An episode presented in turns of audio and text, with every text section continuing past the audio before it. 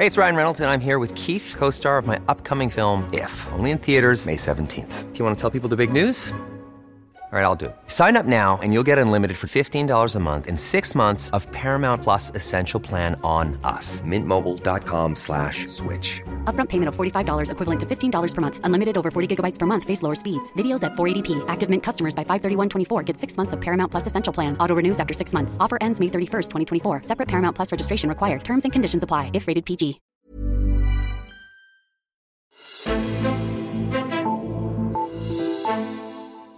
Vi er særligt udfordret af antallet af øh, vandrende EU-arbejdstagere, som øh, kommer til Danmark øh, og får en gratis uddannelse og modtager SU.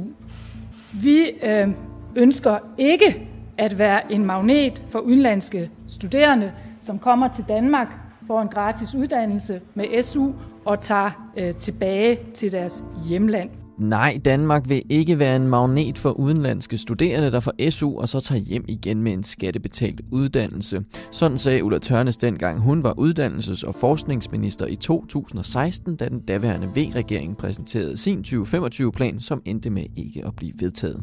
Men forligskredsen bag SU-forliget var enige om den her pointe, at udgifterne til studerende fra udlandet, der modtog SU, ikke måtte stige til mere end 437 millioner kroner.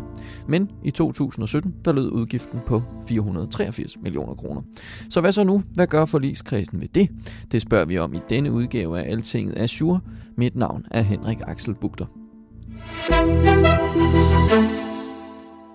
Og med mig i studiet har jeg dig, Toge Christiansen. Velkommen til. Jo, tak.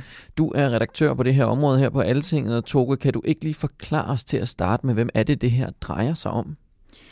Øhm, det, som den opgørelse drejer sig om, det er vandrende arbejdstager, øh, EU-borgere, som er kommet til Danmark, og som har krav på at få SU på vilkår, som er de samme, som danske statsborgere har. Okay, men nu hørte vi her til at starte med, at, øh, at den udgift den er steget til 483 millioner kroner, og hvis vi så kigger tilbage til 2009, så lød den på 9 millioner kroner. Altså, ved man noget om, hvorfor den her udgift er steget så voldsomt? Altså det har noget at gøre med den dom, som blev afsagt i øh, 2012, som jeg husker det, og som altså blev afsagt øh, lige inden øh, man indgik det, for, øh, det, det, det SU-forlig. Øh, øh, og øh, i den øh, i SU-forliget, der blev man så nødt til at tage sine forholdsregler i forhold til, hvor store de her udgifter til den her nye type af SU-modtagere måtte blive. Og de nye SU-modtagere, det er jo så de her EU-borgere, øh, som arbejder en 10-12 timer i Danmark, øh, og som derfor har ret til, øh, til SU på, på lige vilkår med danskere. Okay. Øhm, hvis, hvis vi så øh, holder lidt fast i den her udgift stadig med, med 483 millioner kroner, som, som altså er 100, nej, som er 50 millioner kroner over det, som man havde aftalt, at loftet maksimalt må Næsten, være. Næsten 50, ikke? Næsten ja. 50, ja. Øhm, altså, kredsen bag øh, den, her, den her forligskreds, som er alle partier, bortset fra Alternativet og, og Enhedslisten, hvad vil, de, hvad vil de gøre ved det her? Jamen det ved vi jo sådan set ikke, fordi der, der har været et lukket møde i Uddannelses- og Forskningsministeriet her i sidste uge, og øh, vi ved, at de er forpligtet til at mødes. Det er det, som den aftale, fra, som SU-kredsen indgik i 2013, siger, at de er forpligtet til at mødes og tale om, hvordan vi så griber det her an fremadrettet.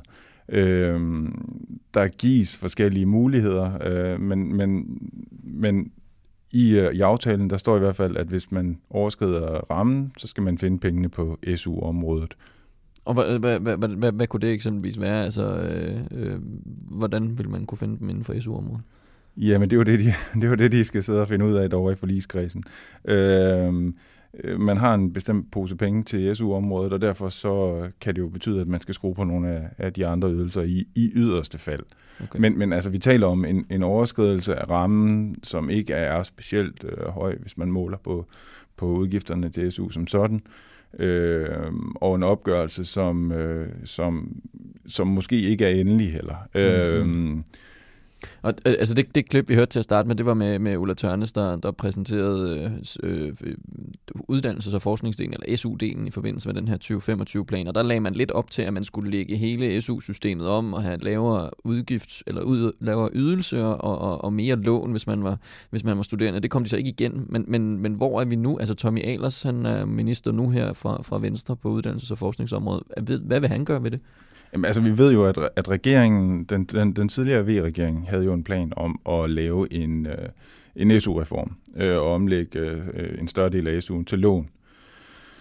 Den, øh, den plan den er blevet skrinlagt, øh, men, men, men i dele af forligskredsen, der kunne man jo godt frygte, at regeringen vil bruge det her som en løftestang til at lave den SU-reform, som regeringen egentlig gerne ville lave. Mm. Nu siger jeg, at regeringen, den daværende V-regering gerne ville lave.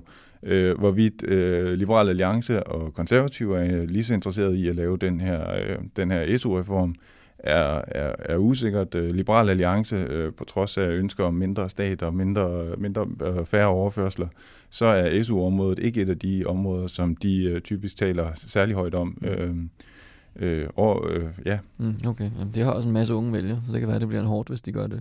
Men, men hvis, vi, hvis vi lige forsøger at vende os mod, mod sådan problemets kerne, altså hvorfor er det at, overhovedet, at vi har det her loft på, på så mange SU-udgifter? Altså hvorfor, hvad, hvad er det, der er problemet i, hvis det er, at vi, vi, vi, vi stiger, overstiger det på en eller anden måde? Jamen, det, det, man frygter, det er vel en, en, en form for øh, uddannelsesturisme, øh, fordi vi har et af de mest generøse uddannelsessystemer overhovedet i, i Europa, øh, i verden. Øh, og, og SU-systemet øh, gør det jo særligt attraktivt at komme til Danmark og læse. Mm. Og, øh, og, og hvis de øh, studerende de så rejser hjem igen, så øh, kommer Danmark til at øh, fungere som sådan en ja, som sådan en magnet, øh, som Ulla Tørnes også beskriver det, mm. som, som hiver folk her og opgiver dem en gratis uddannelse, sender dem ud igen, samtidig med, at vi forsørger dem i perioden. Mm. Og det er der jo ikke nogen øh, det er der ikke nogen med en, øh, bare en lille bit smule form for købmandskab, øh, som synes er, en, er, en, er, er et godt regnestykke øh, for, for, for, for Danmarks mm. øh, økonomi. Mm. Øh, så, så, så det er derfor, vi har forsøgt at begrænse den her udgiftspost, øh, hvis jeg... Mm, okay. Ja. Altså, øh, og, og grunden til, at vi ikke bare sådan forbyder det på en eller anden måde, det er jo, fordi det, er, det, det, det går hen og bliver EU, EU-niveau det her, og det er noget med regler for, for vandrende arbejdstager, så man ikke bare lige kan lave en lov om i Danmark, og så få, få stoppet det hele. Øh, jeg, har, jeg har fundet et klip med, med Dansk Folkeparti fra en debat fra halvandet år siden, hvor øh, Jens Henrik Thulesen Dahl, som er forsknings- og uddannelsesordfører for, for øh, Dansk Folkeparti, han, øh, han er på talerstolen. Prøv at høre, hvad han siger øh, her. Det første og den bedste løsning efter Dansk Folkepartis mening er naturligvis at tage fat i at få ændret reglerne i EU, så vi selv kan bestemme, hvem det er, vi giver gratis uddannelse og SU. Ja, det er altså Dansk Folkeparti, der, der ser det her, men hvordan forsøger man sådan nu her altså, at, at løse det i forligskredsen? Altså har man nogle, nogle øh, metoder, som man tager i brug nu her? Jamen altså, altså man har jo øh, forsøgt at, at dæmme op for antallet af udenlandske studerende, som kommer til landet, ved at lave en reduktion af antallet af pladser på de videregående uddannelser. Der lavede man øh, en undersøgelse af, hvorvidt vi var i stand til at fastholde de, øh, de udenlandske studerende efter en uddannelse øh, på erhvervsakademierne og, og professionshøjskolerne for nyligt, øh, og hvilket betød, at, øh, at, at man greb ind og reducerede antallet af pladser på, på, på de to typer af videregående uddannelser. Og der har man, øh, der har man så også øh, for nylig spillet ud med, at man vil reducere antallet af engelsksprogede udbud, øh, mm. pladser på dem, øh, med omkring 1000, øh, 1000 pladser. Og det er jo sådan nogle langsigtede initiativer, som, som først skal have effekt. Først skal de implementeres, og så skal de have effekt, før man ser, hvilken betydning de har for SU-udgifterne. Mm. Øh, de, det er det, man kalder for værnsinitiativer. Og det vil måske betyde, at vi får reduceret antallet af, af de her vandrende arbejdstager, øh, SU-berettigede mm. mennesker, mm. Øh, som, som, så, øh, som så vil betyde, at udgifterne kommer til at falde. Men det er jo bare ikke noget, vi kommer til at se lige nu. Nej, nej. Simpelthen bare fjerne muligheden for at komme op og studere. Det er vel det, er vel det man prøver på. Ja, men en anden mulighed for at, øh, for at indkrasse nogle af de her penge, eller for at sørge for, at udgifterne falder, eller i hvert fald at finde penge, mm. øh, det er at, øh, at tage den misligeholdte SU-gæld, øh, som, øh, som, som udenlandske statsborger har taget med sig til udlandet, eller danske statsborger har taget med sig til udlandet, efter de er flyttet, mm. Og som vi ikke har haft nogen mulighed for at, for at indkræve. Det er en anden stor dagsorden inden for det her, øh, og hvor regeringen også i starten af året præsenterede en, en plan for, hvordan vi skulle få, få de her penge igen. Mm. Hvis vi kan finde nogle millioner der, så kan det også være, at de samlede udgifter øh, kan forsvares på, på, på sæt og vis, ja. ja okay. Jeg, jeg er sikker på, at du holder øje med, hvad der sker på det her område, Toge. I første, gang, så, første omgang, så skal du have tak, fordi du kom forbi her. Det var så lidt. Redaktør for Altinget Forskning, men inden vi runder af, så har min kollega Lise Lotte Skjoldan fundet tre historier fra Altinget frem til dig. Mette Frederiksen har indhentet Tulsendal i partiledermåling. Det er ikke usædvanligt, at statsministerkandidaterne går frem i meningsmålingerne op til en valgkamp, og det er netop tilfældet i en ny partiledermåling, som Nordstat har lavet for Altinget og Jyllandsposten. I meningsmålingen er vælgerne blevet bedt om at vurdere, hvordan partilederne klarer sig. Her går skalaen fra minus 5, der er bundkarakter, til 5, der er topkarakter.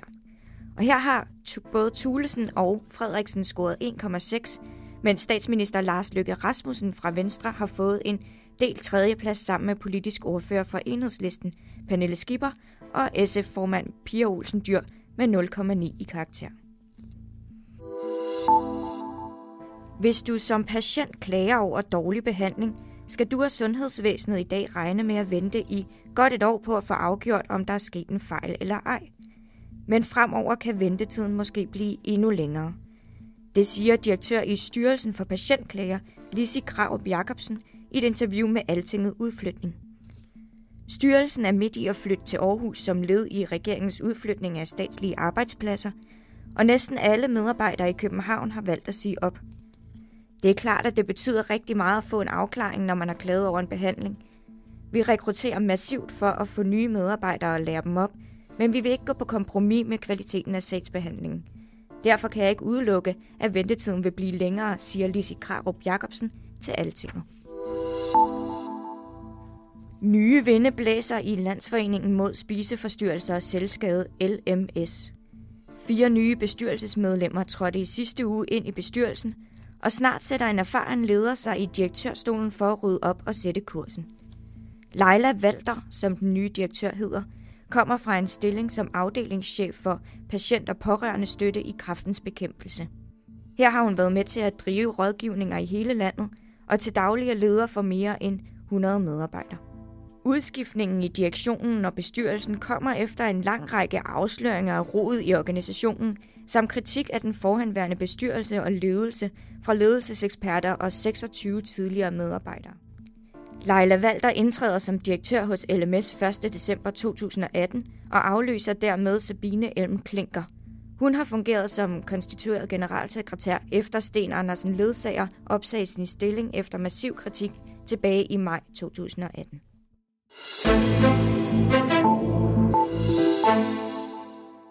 Tak fordi du lyttede med i dag i Altinget Azure. Husk, at du også kan lytte til os i Spotify, og hvis du har lyst til at skrive til os, så kan du gøre det på podcast Mit navn er Liselotte Skjolden, og have en rigtig god dag. thank you